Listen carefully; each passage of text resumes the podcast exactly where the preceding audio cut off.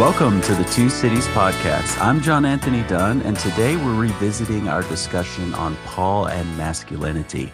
And joining me to do that, we have Amber Bowen, who is a PhD candidate in philosophy at the University of Aberdeen. How's it going, Amber? It's going well. Thanks for having me, John. And we have Grace Emmett, who is a PhD candidate in New Testament at King's College London. How's it going, Grace? It's going well. Thank you. Thanks for having me. And we have a very special guest. We have Dr. Valérie Nicolet, who is Associate Professor of New Testament at the Protestant Institute of Theology in Paris. How's it going, Dr. Nicolet? Hi, it's going well. Thank you for having me. Yeah, thanks for joining us. So, how about we begin by hearing a little bit about your research on Paul's self presentation? I actually, it's been a little bit since I've worked on that, but I worked on Paul for my uh, dissertation and mostly on um, how Paul was constructing the self of his communities and so sort of his rhetorical strategies to do that. And so in in sort of relationship with that of course it also mattered to see how paul uh, what kind of persona he wanted to present to his communities. And so i sort of continued doing that in my work in galatian. And most recently uh, i worked on a um, on a piece where i look at his strategies to sort of shape what he wants to see in his communities and how his own presentation shape uh, that that uh, that attempt and what he does with that. And so I used um, categories of monsters to actually sort of think about this. Can you say more about that? The category of monsters. Yeah, it it started with um, reading uh, a piece by Jack uh, Halberstam, who talks about uh, the monstrous as a category to sort of um, understand uh, or queer self understanding. And so I sort of looked at Galatian and what Paul does that may, might seem a bit surprising. Like uh, you, you, you, talked already about his uh, using the metaphor of being a woman who gives birth, which could possibly be perceived as being a bit um, it's definitely well actually it's definitely perceived as being a bit weird today. I don't know if it was it was not necessarily perceived as weird in antiquity but today it's a bit bizarre. Um, and also the way he talks about how he was received by the galatians being disgusting and they wanted you know they could have spit him out of the community. And so all these aspects made me think of well what what does that do to people that would hear this in the community and possibly uh, not conform, exactly to expectation of what you were supposed to be to be a male uh, in antiquity. Yeah, that's very interesting. I wonder, just really uh, briefly, if if you connect uh, Galatians 3 verse 1 in with that at all? Because in at the very beginning of chapter 3 you know that's where Paul says it was before your very eyes that Christ was publicly portrayed as crucified. Um, I, I follow a reading that that basically says that what Paul has in mind there is his own self-presentation of like the stigmata that he bears on his body there's a lot of connections that he draws between himself and and the suffering of Christ. Even in the passage that you just alluded to, where the Galatians could have spit at him, he says, "You know, you didn't do that, but you received me as an angel, even as Christ Jesus." And so this kind of association of his weakness with with um, a, a portrait of Christ. I'm wondering if you you pull that in at all, or do you think that is possible? Yeah, I've actually I've, I've wondered about that, but I haven't really I didn't really think about uh, the verse one, the one where he talks about Christ crucified, which which is interesting. But I did think about the fact that when he presents himself, and he he says, "Yeah, you welcomed me as if I was basically Christ," and I think it can really work in both ways. It can work in sort of, of course, you know, saying despite the fact that he looked, or at least that he says he looked like he's disgusting, his aura or his embodiment of Christ is so strong that he is received as an angel. But it could also be, which I think that's also interesting, it could also be a way of saying this community is embodies this sort of uh, hospitality in such a way that they're actually the one uh, performing real welcome and so it says something about the community more than it says something about Paul, or it can re- be read in both ways. Um, and I also think that this the stigmata allusion, um, which of course could be a reference to looking like Christ crucified. But there's actually a really interesting, and it's it's a it's a fairly old interpretation, but uh, Hans Dieter Betz in his commentary uh, reads it as something that actually would reinforce Paul's masculinity. Uh, and he reads it not so much as suffering marks, but as saying, look, this is what I went through in battles, and I can show you my battle scars. And like, if you're a real man, then of course you have battle scars. And that's sort of another angle that I also looked at to sort of see how Paul constructs himself as the ultimate male and deconstructs the masculinity of his opponents, which of course sort of culminates in the famous, you know, you might as well just go and castrate yourself if you're going to circumcise. Yeah, that's a great connection. And and um, do you see, however, however we understand the stigmata, do you see that as kind of like alternative marks to circumcision, like as part of this kind of like battle between like what what really are the sort of you know demarcations of our kind of community's identity rather than circumcision it ought to be the stigmata. Yeah actually i haven't really thought about that but it, it's interesting.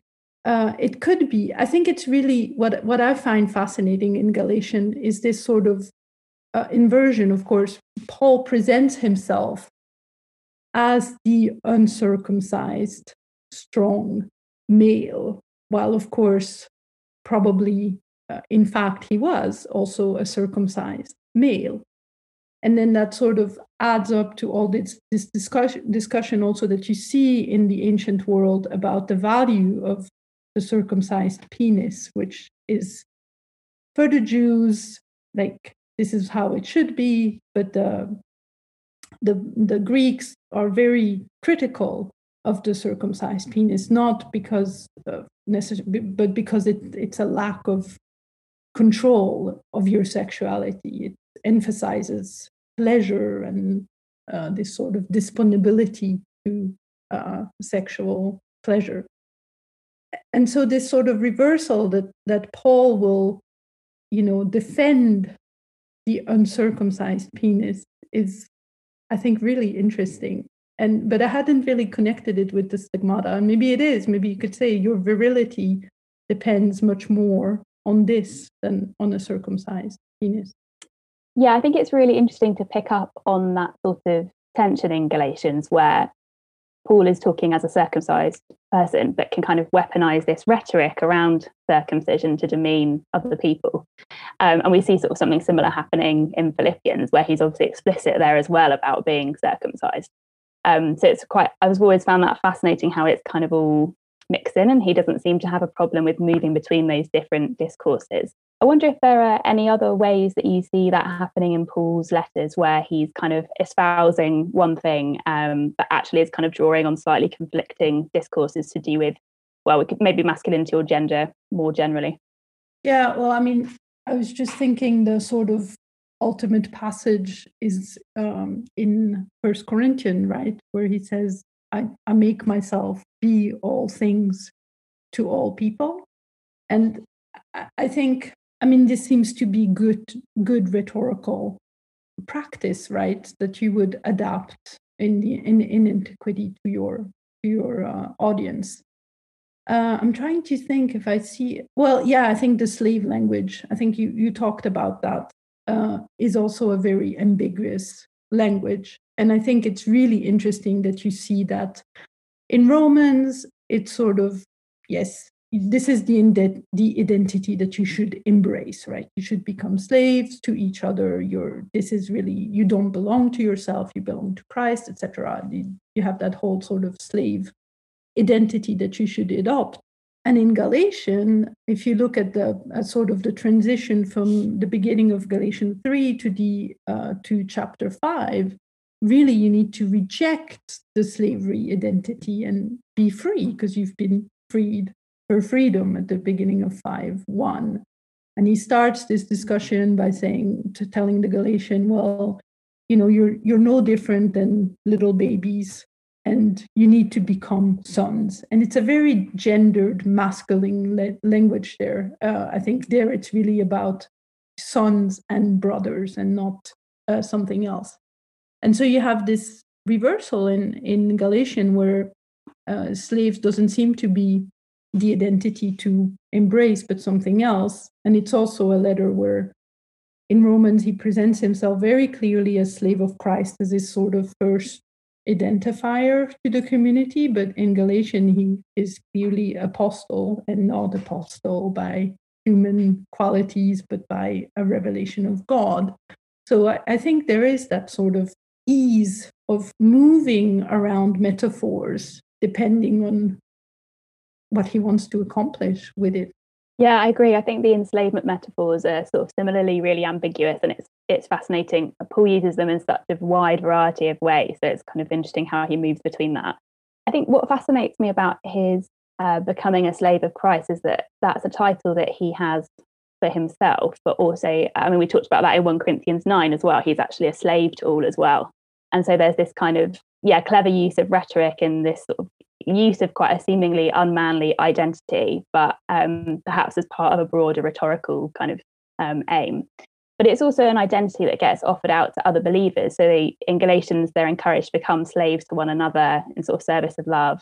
Um, and they're encouraged in uh, chapter 7 of 1 Corinthians to become slaves to Christ. So I think I find the identity quite interesting in that way, and that it's something that Paul kind of can use and it bolsters his authority, but it also seems to have that currency among believers as well. I, I wonder sort of what your thoughts are on that.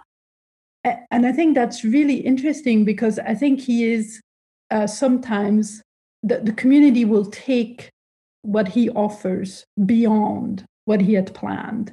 And I, I think that's what I find really interesting with looking at Paul because you're still so much at the beginning of this movement and I think there's a sense that they might not quite know what they're doing.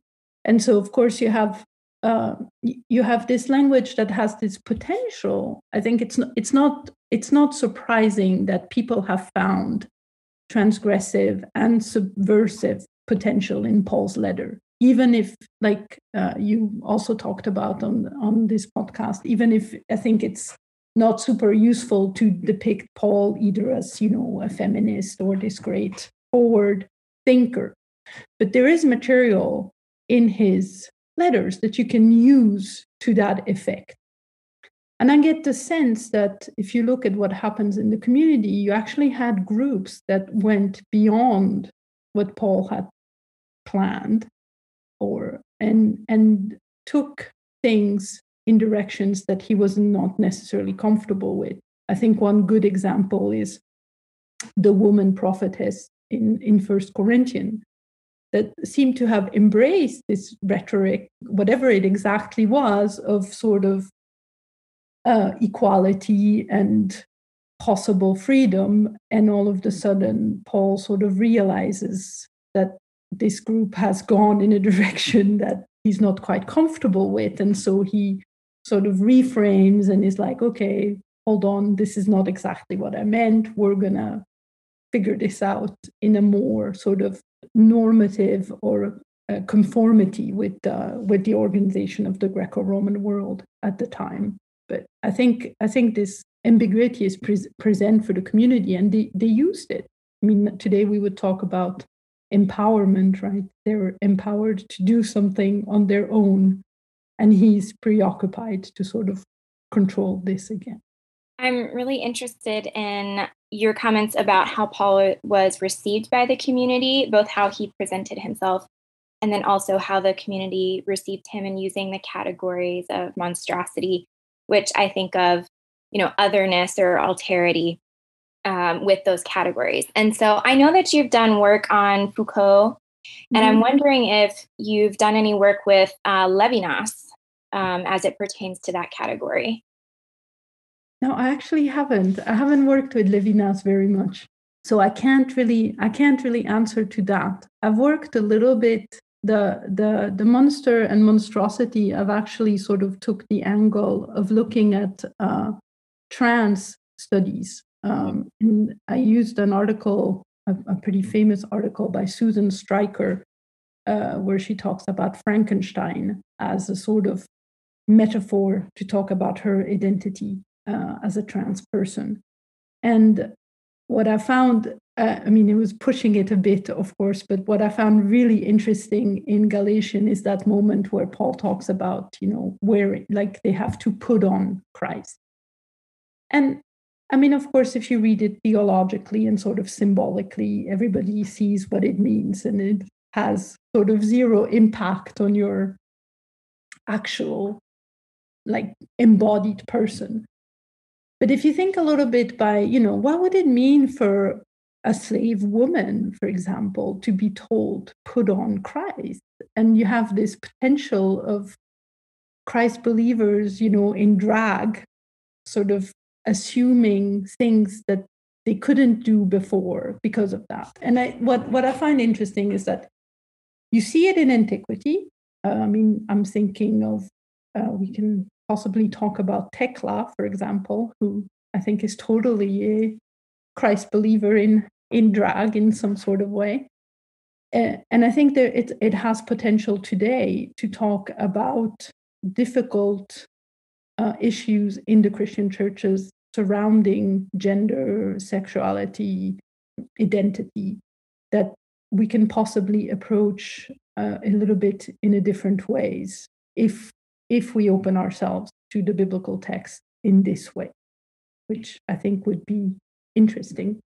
Yeah, I'd love to hear you flesh that out more, particularly the the identity conversation in terms of putting on Christ and what does that do to our identity? Um, yeah. What does that mean? And and our identity also in our particularity, right? And yet we're putting on Christ as as particular individuals. And what does that mean? And how do, how does that work itself out? How is it appropriated and transformative of us? I think for me, because I'm a New Testament scholar, sort of at heart, I I always my my relationship with the past is that I don't think I find answers, of course, to my questions sort of, you know, one to one in the past. But the past helps me to think about problems today. And so, uh, if if if I'm allowed to be a bit long, i w- I'd like to answer the question by by going back to the story of Thecla and then telling you maybe what how I see that impacting today. So Thecla is this young woman who's supposed to get married and then she hears about paul and she's fascinated by her his teaching. It's a text from like the second century or so. And so she decides to not get married and i mean it creates a whole stir. But at the end of the story after a whole set of various adventure that is very very fun uh, to read she goes to see paul one last time and he approves of her and she sort of sets off to do her own mission. And the text describes that she wears, she puts on the mantle of a man and takes off. And of course, it's just that little mention, but it shows that you have these masculine traits that are attributed to Thecla and will allow to do for her to do something else. Of course, it's, it's at the price of you know a life in the flesh and all that but we can we can discuss that at some other point uh, but what i find interesting is that the ancient texts are much much less static and fixed about sexuality and gender than what we sometimes hear in contemporary christian discourse um, in the, in the french context for example now we had this whole discussion around uh, blessing of same sex union. And there were some very conservative, mostly Catholic groups, but some evangelicals as well, that very much argued that, you know, in the Bible, you have very clear male and female uh, roles, very clear understanding of what family is, and you can't possibly uh, think of blessing uh, same sex unions in the church. And for me, what's what's interesting in looking at the ancient texts is that this this clarity just isn't there. And you have first of all you have much more sort of space for people to to do things that in uh, christian cir- in some christian circles today would be perceived as sinful. So that that i think is the first thing. And then and then of course this the second sin the, the second thing which is not a sin but the second element is that I think those when you look at those texts with uh, focusing a bit more on what people uh, might have actually done and received in Paul, is that you see that it actually creates spaces of freedom. And if you don't read the text just as being addressed to uh, male in power, but you see them as addressing slaves and women and possibly children, minority, etc., then you see that the text could function differently as much more as uh, spaces that respect diversity and different types of settings in in the world. And i think that's super important. And i think if uh, some of our responsibility i think as teachers is to show this diversity that the texts were not just addressed to male. Uh, that of course became sort of the shaping force of christian churches for for better or worse but they were addressed for to very different people, and very different people did very different things with these texts and can hopefully still do it today.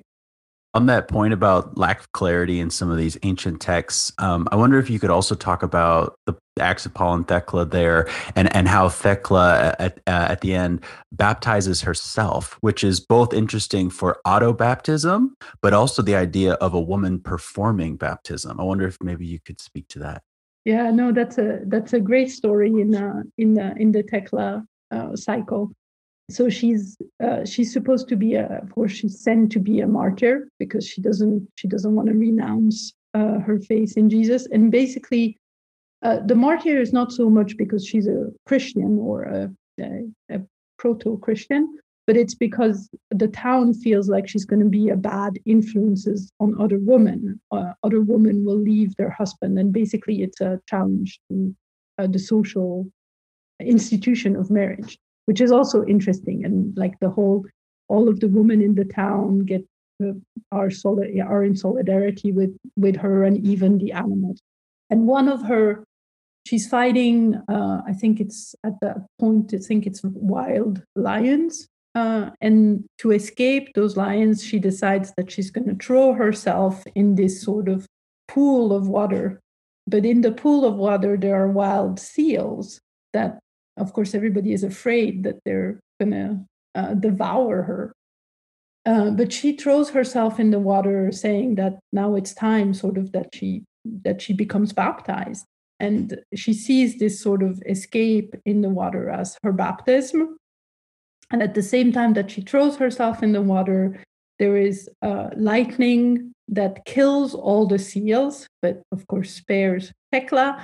And also in this, this I think is the great touch of the text, also sort of protects her nakedness because she's a martyr and she is really badass, but she can't be naked in front of everyone. That would not be all right. And she does. She she the, this baptism is sort of recognized uh, by by Paul, who had had sort of said that he was she wasn't quite ready to be baptized. So she takes matters uh, in her own hand, which I think does ask interesting question of which which community were behind communities were behind texts like that, where women could sort of yeah auto baptize themselves. And then of course it also asks the question uh, we always or we tend to think of the church as a male oriented uh, institution. Like who was baptizing these women if nakedness was a problem if this sort of intimacy was a problem? Who was doing it? So there must have been women who had this status in the community to baptize other women. And there, there there's something here i think there's a hidden history that's important to put out out there and sort of make more visible. Because of course um, the earliest tradition of baptism you would have been baptized naked right? That's that's kind of what you're getting at right? So the idea is that there needed to have been or presumably there would have been women who were overseeing the women getting baptized. Is that kind of uh, possibly or just that I'm, I'm, actually not really sure but possibly also that if you, even if you were baptized with like a white robe that the white robe would become transparent I'm not, I'm actually really not sure. And also, I mean, if you think of full immersion, then it's a pretty intimate sort of moment. I think you see it actually. I think uh, the movie uh, Mary Magdalene does a pretty good job at portraying the sort of intense emotional moment of the baptism. And it's possible, I, I'm not sure, I haven't actually really worked on that all that much, but I think it's possible that it would have been a space of sort of problematic intimacy between women and, and men in an, in a setting sort of went against separation, even if they were not actually naked. I don't I actually don't really know that. But just to come back to something you said at the beginning, because you mentioned Jack Halberstam has been useful for some of your reading to do with monster theory. And uh, Jack Halberstam's also got this theory of female masculinities. And I wonder if you find that a useful concept for thinking about some of these female characters that we get in early Christian literature and the sort of way that they seem to become masculinized. So Thecla is quite a good example of that. Yeah, just wonder if you find that a useful concept for reading these sorts of texts, and if so, kind of how that's useful for you. Yeah, no, I think you definitely see that. I mean, it becomes almost a topos, right, in martyr stories of women. Like Perpetua and Felicity also have uh, mass male uh, characteristic. Um, I I think what I what I found helpful was actually not what you talked about with Halberstam, but I find I think it's Daniel Boyarin who talks about that and sort of insists, and maybe it's the same thing. I'm not sure uh, insists on the fact that, of course, this sort of getting closer to the male pole of, of gender, if you sort of go from the principle that there really is only one gender in antiquity, which is male, and then everything else is not male. Uh, getting closer to male or maleness gives you independence and sort of some autonomy. But uh, Boyarin also insists to say that it's at the price of any sort of embodiment, it's at the price of any sort of sense that you have flesh. Uh, so women will have to renounce sexuality, which again in this first century maybe in some cases was a good thing because you didn't run the risk of getting pregnant and you could sort of uh, preserve yourself from that danger but could also of course be conceived as uh, renouncing something that took away some of your some of your identity. We unfortunately i guess we don't have enough we don't have any reflection or not that i know at least uh, of women commenting on this loss. Uh, because of course even texts about women like perpetua or Thecla were probably written by male. So they also have sort of this ideal of okay yes you can become a more powerful female but only if you give up everything that actually makes you uh, a woman. So i think that's that's also important to keep in mind when uh, i've at the beginning when people when um, scholars sort of read those accounts there were some male scholars who were like oh these are really feminist texts. And really i mean they're not. They they show spaces where women could do or would acquire some power but i mean these women were probably rich woman, probably free woman, probably um, in the higher social ranks yeah that's fascinating to me that it's presented in ways that have power and femininity at odds with one another uh, fundamentally juxtaposed which I mean, if we want to talk about kind of contemporary expressions in the evangelical church, that tends to be there as well. Um, that you know you can pursue the career, but it's going to be at the expense of having a family or having a husband or these other things. Um, there's there's that juxtaposition that's still very alive today. And I think there's also this discourse. Um, I don't know how.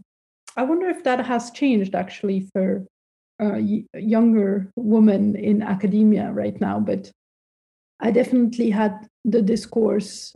Uh, I think I had two types of discourse while I was pursuing my PhD. The sense of uh, early on that you had to do things like a man to succeed. And so, you know, if you did feminist studies, well, that was all right, as long as you could show that you also mastered everything else that male uh, forefathers did. Uh, so that was one thing which I hope I feel like that discourse is, has sort of disappeared. I mean, that was at the um, beginning of the 90s, so it's it's been a while. I hope. But the other discourse that I find sort of is more of an undercurrent is this idea that you're going to miss on the most important years of your children when they're young. Uh, you get that a lot, you know. Oh, but these are such precious years, and uh, they go by. They go by so fast.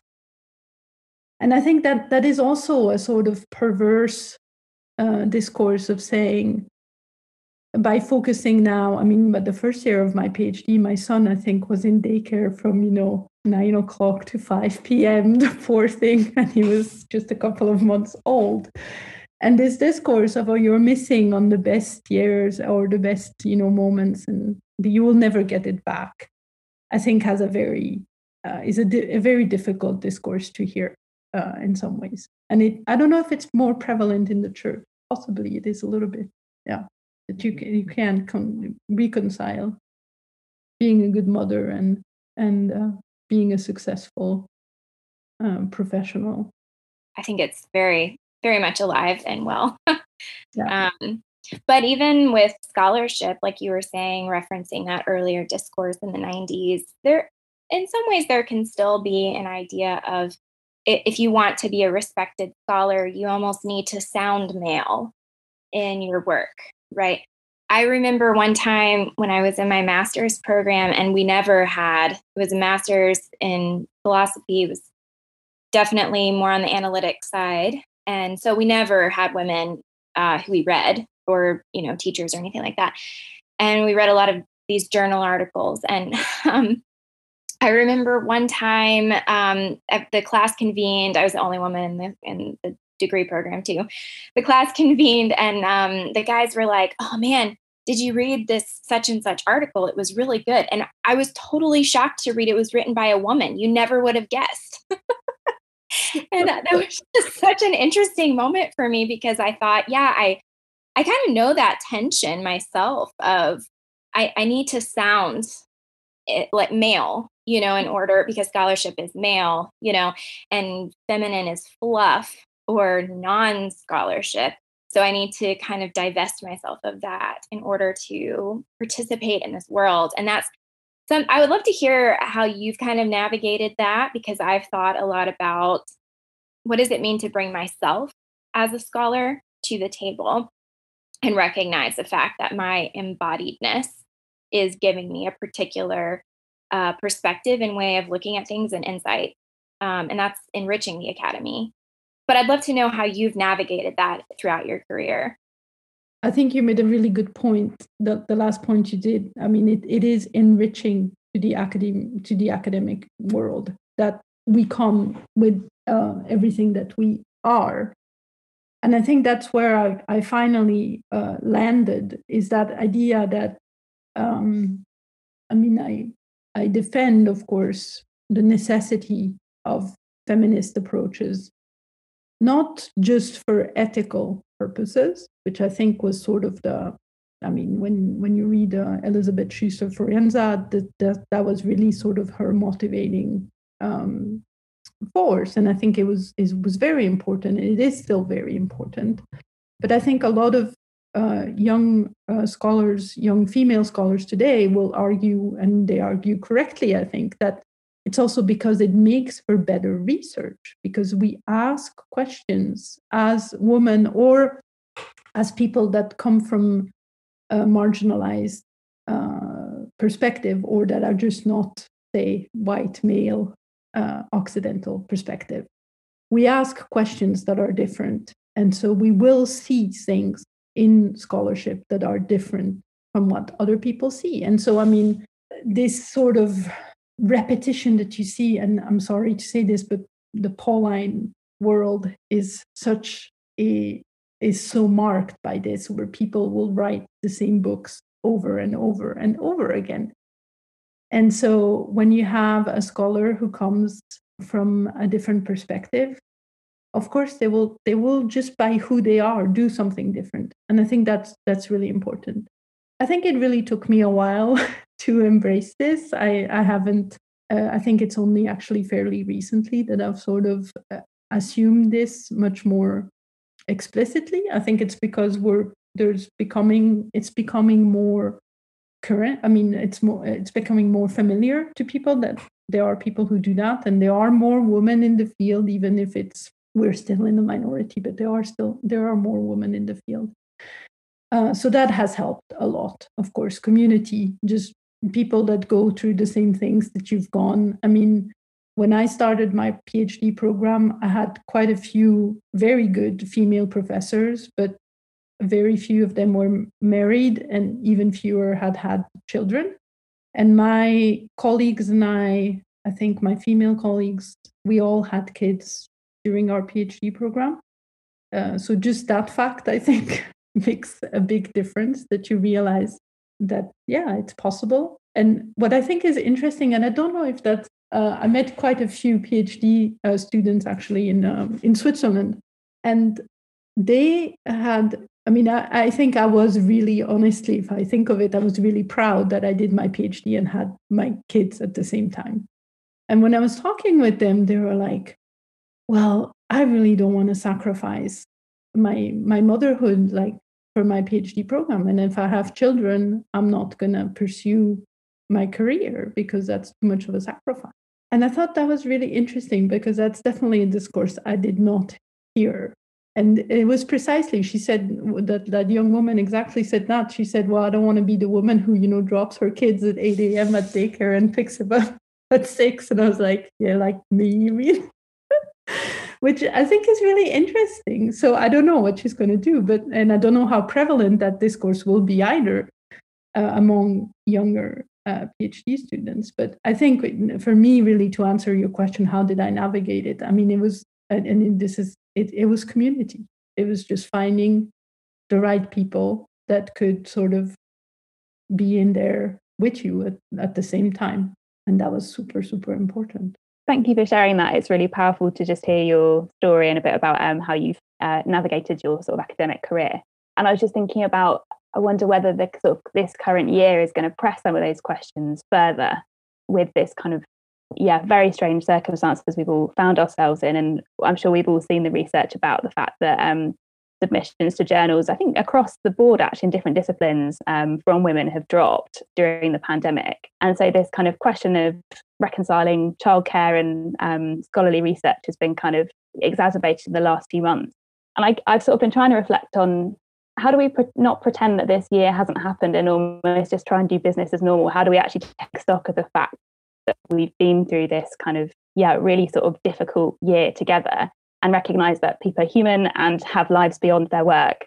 I wonder if you have any thoughts about how we how we really wrestle with that going forwards in terms of measuring academic success so that we actually take stock of this year properly and reflect on the fact that yeah some people are not going to be able to put in their journal submissions as they might have hoped in 2020 and um, hiring committees looking at applications need to have that kind of broader sense of someone rather than just their cv no, I think that's a great question. I think it's a very important question. And I think that there is such a tendency, and I completely share into that, to just, you know, feel like, oh, I just have to do as if nothing happened. I mean, we just, I'm, I'm also the, the dean at my, I'm at my school right now. And so when three weeks ago, when we went back in full lockdown, uh, of course, we all scrambled and decided uh, that we were to switch everything online and everything. And we had had we had been able to meet in person before that.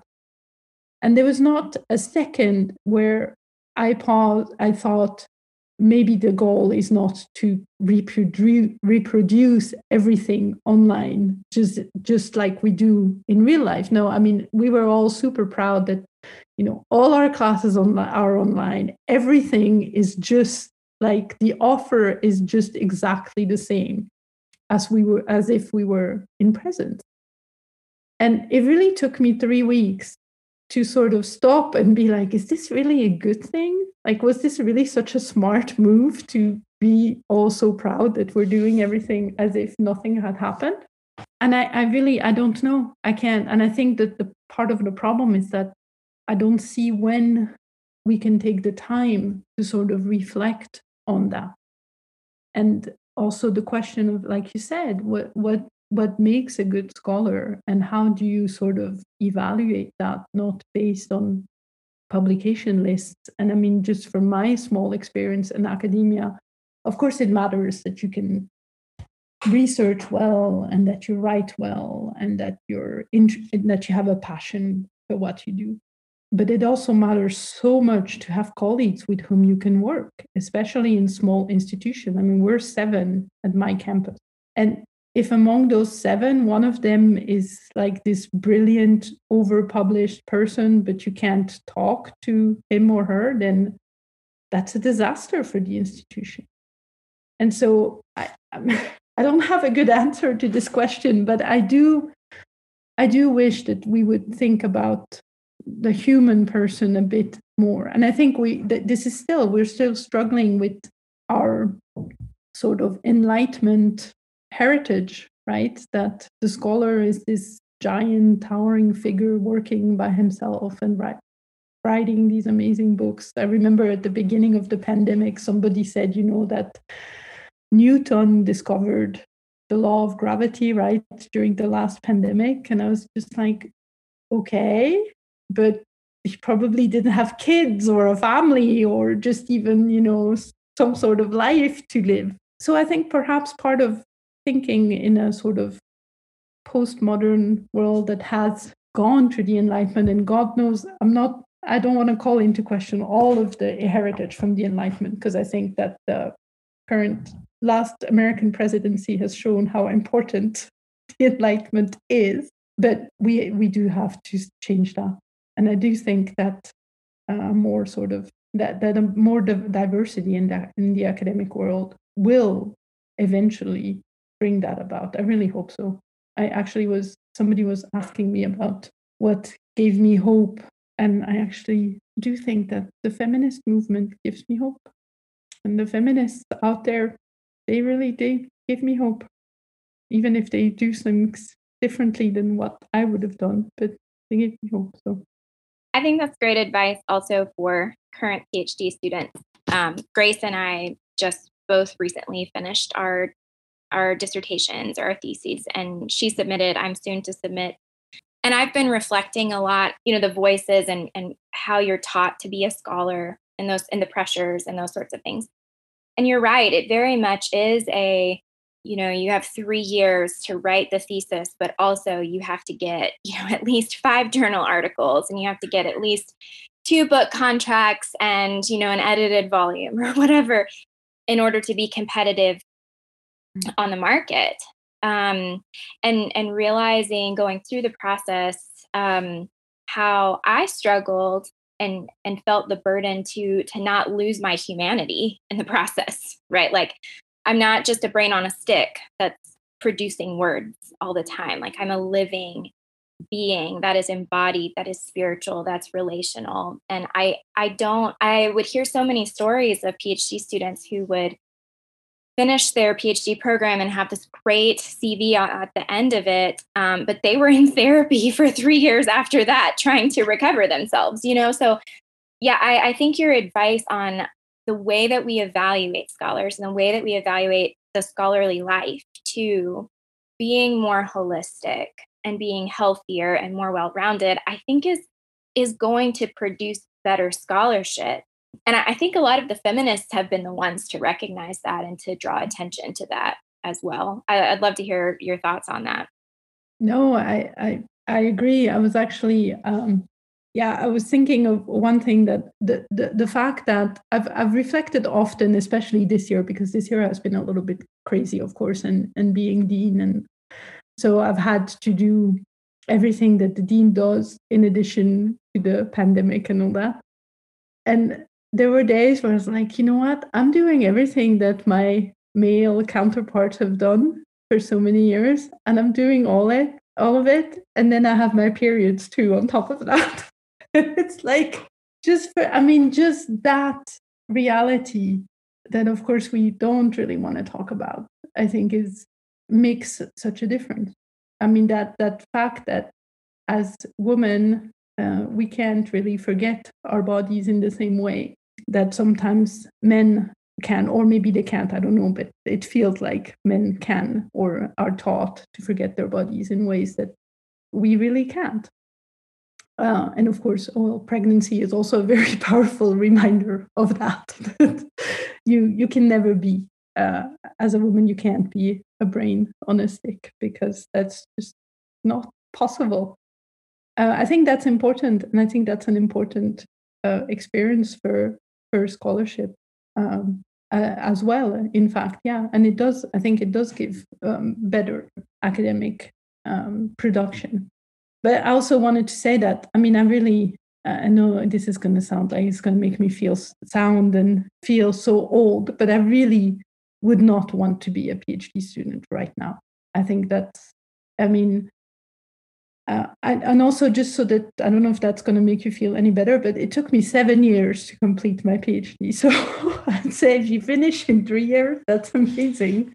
And I did not have a CV that was, I mean, I did, I, I don't think I presented once at a conference before I had passed my comps and done my proposal. So I do think that the, the job market has gotten so much tougher and that it's also at the price. I mean, there are certain things I realize now. Now I've been uh, in. I um, well, I defended my. I, I received my PhD ten years ago, and it takes it. I mean, we always tell our students that theology is a long time. It takes a long time to become a theologian, and that you need to take that time. And I, I think it's the same to become a scholar. I'm sorry, you have. It takes time to sort of mature and sometimes, I mean, like I took, uh, this was very privileged, but I took six months last this year where I was just reading because I was preparing an article on a topic that I really wasn't very familiar with. And it took me this, I mean, it, it was just reading. I didn't produce anything. And but I feel like I've grown this year as a scholar so much more as a result of taking that time. And I think that, yeah, I just hope that the, the, the academic world can still see that, that, that it is important, because otherwise, I think we are going to lose something very important. And possibly we're, we've already lost it. I don't know. I hope not, because that would be really too sad. Yeah, you make a great point of the connection between time and scholarship. And I, I don't know if it's just a modern post industrial era where we're so focused on production. How much can we produce per unit of time? And success is when you're able to accelerate production. And, and we forget that scholarship is something that does work in us and you can't just accelerate that like you could you know a factory that makes bottles right? Um, that time is this component that you can't extract from scholarship. It's like a necessary ingredient to it. So it's why we talk about a seasoned scholar for example because the difference between a seasoned scholar and a genius it, you know a prodigy is is the seasoned scholar has had years uh, and and you can see the difference no matter how great the young prodigy is, you know. There's a very comforting that that really helps me during my PhD a lot. Maybe I, I overused it a little bit, but uh, you know, when in his history of sexuality, uh, Foucault yeah, famously, right, he wrote the first volume. He had like three volumes planned out, and then he stopped and it took him forever to produce the second and the third one because and he eventually never actually finished the fourth one. Because in the process he sort of realized that he says that at the in the preface that he had realized that he knew exactly what he was going to write before writing it and then it didn't make sense to write it anymore because he wanted to learn new things when you write. And he said sometimes the process of research is that you start from a point and you go on this huge like trip and you hope that you're going to come, pa- come back completely changed or maybe have a different topic or whatever and you realize you come back and you haven't changed and you haven't really changed your topic but you've gone through the process which means that you will have a, a different perspective and i think that that is such wise words. And I, I just actually, I, I started writing this article in March, or had a very clear, uh, had very clear directives on what I needed to be doing. And I seriously used from March till now to sort of go around and try different ways. And I started writing the article like five or six times. And I, I've written, I think, probably in total, I must have written almost 100 pages, but never finished it. and then I started again uh, just three weeks ago and realized that I needed to do it exactly the way that I was going to do it at the beginning. I needed the six months of going in circles to realize that and come back and be able to write it in a way that felt like it was mine. And that, I mean, that, yeah, that is just the way it is. It's good to accept it, I think. So we've reflected a lot on embodiment and how do we shift the goalposts around like what is successful academia? And there's kind of different ways of talking about that in terms of like, yeah, knowledge production, but also like who counts as a scholar and so on. And potentially sort of what that might look like in a kind of post pandemic world as well. We need to think about how the production of knowledge um, might be a bit different to how we've been treating it sort of pre 2020. And I think something I find exciting about masculinity studies is that it helps to press some of these questions. Um, we often treat gender in relation to biblical texts as a sort of women's issue, but actually masculinity studies help to sort of broaden that out a bit. And I think what excites me about masculinity studies is it reminds us that gender is not something that just pertains to women, but actually we need to kind of uh, use that lens to look at the male figure, figures in biblical texts as well. And I'm wondering how you find that exciting for for reapproaching biblical text.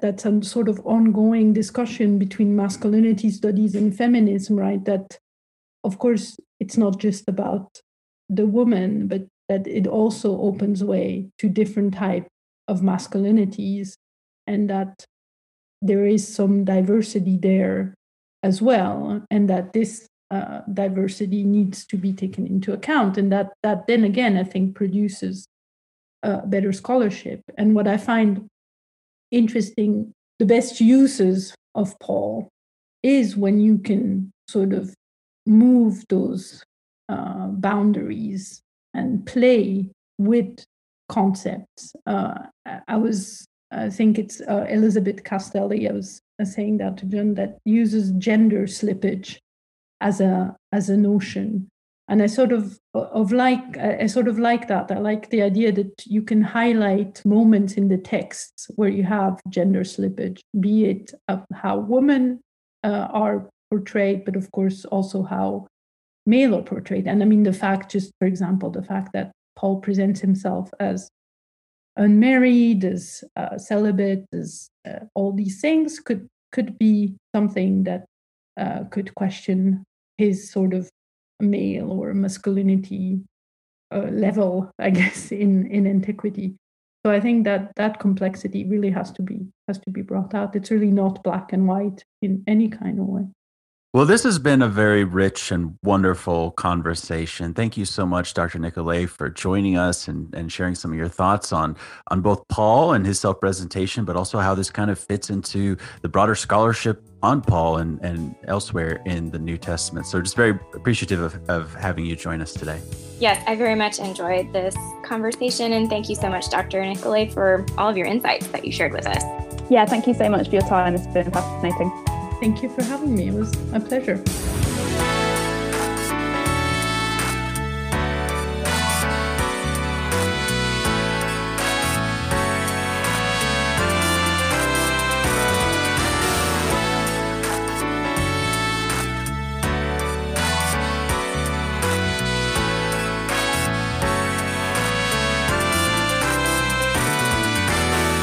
You'd like more engagement of theology, culture, and discipleship from the two cities, you can find us on Facebook, Instagram, or visit us at our website at thetwocities.com. If you like the content that we put out here on the Two Cities podcast, please rate and review us on Apple Podcasts, Spotify, or wherever else you get your podcasts.